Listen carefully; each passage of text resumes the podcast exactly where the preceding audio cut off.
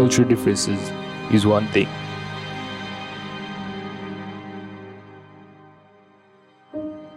But religious differences is another.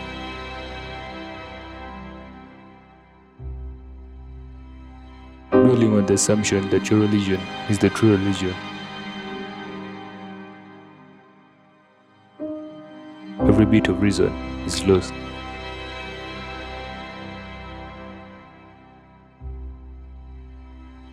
All juxtaposed opinions made visible. The longer a person maintains this mental framework, the more convinced they become of the obligation to defend their religious beliefs.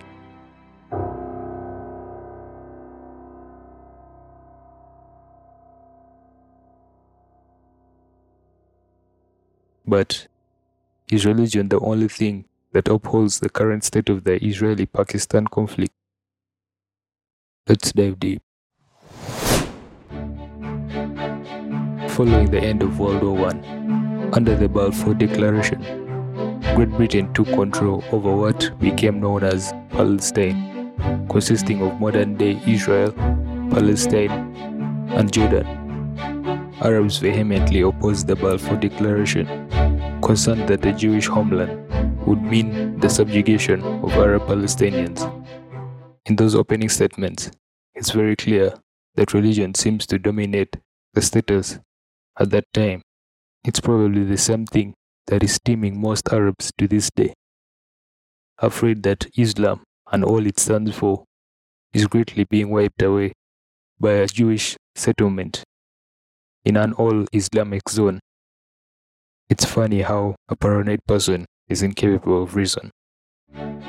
The complex hostility between the two groups dates all the way back to ancient times, when they both populated the area and deemed it holy. Both Jews and Muslims consider the city of Jerusalem sacred. Give me a break. We all believe in one God.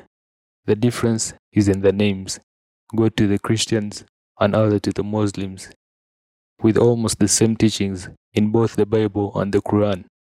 Can't we agree to a formation of one religion, Islam Christian, and mark the holy grounds in Israel open to both? I'll probably get a headache talking about this.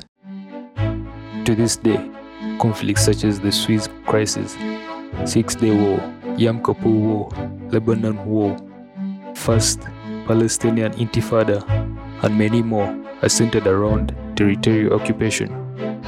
Who assumes control of the Suez Canal, Gaza Strip, Golan Heights, or West Bank? You know, selfishness in numbers diminishes peace. A home for the few becomes a war zone for the many who are not satisfied.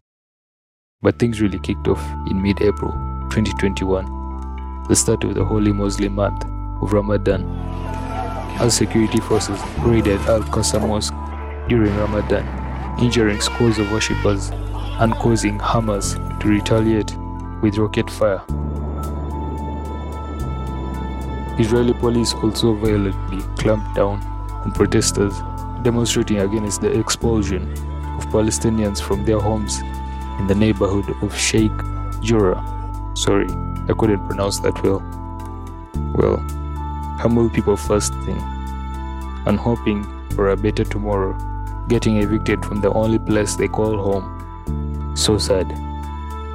You know, the idea of being in control, of holding power, especially when you are not in a position of power, can be really interesting. Your judgments are basically baseless. It's why I fail to know why some of you are even taking what I'm saying serious.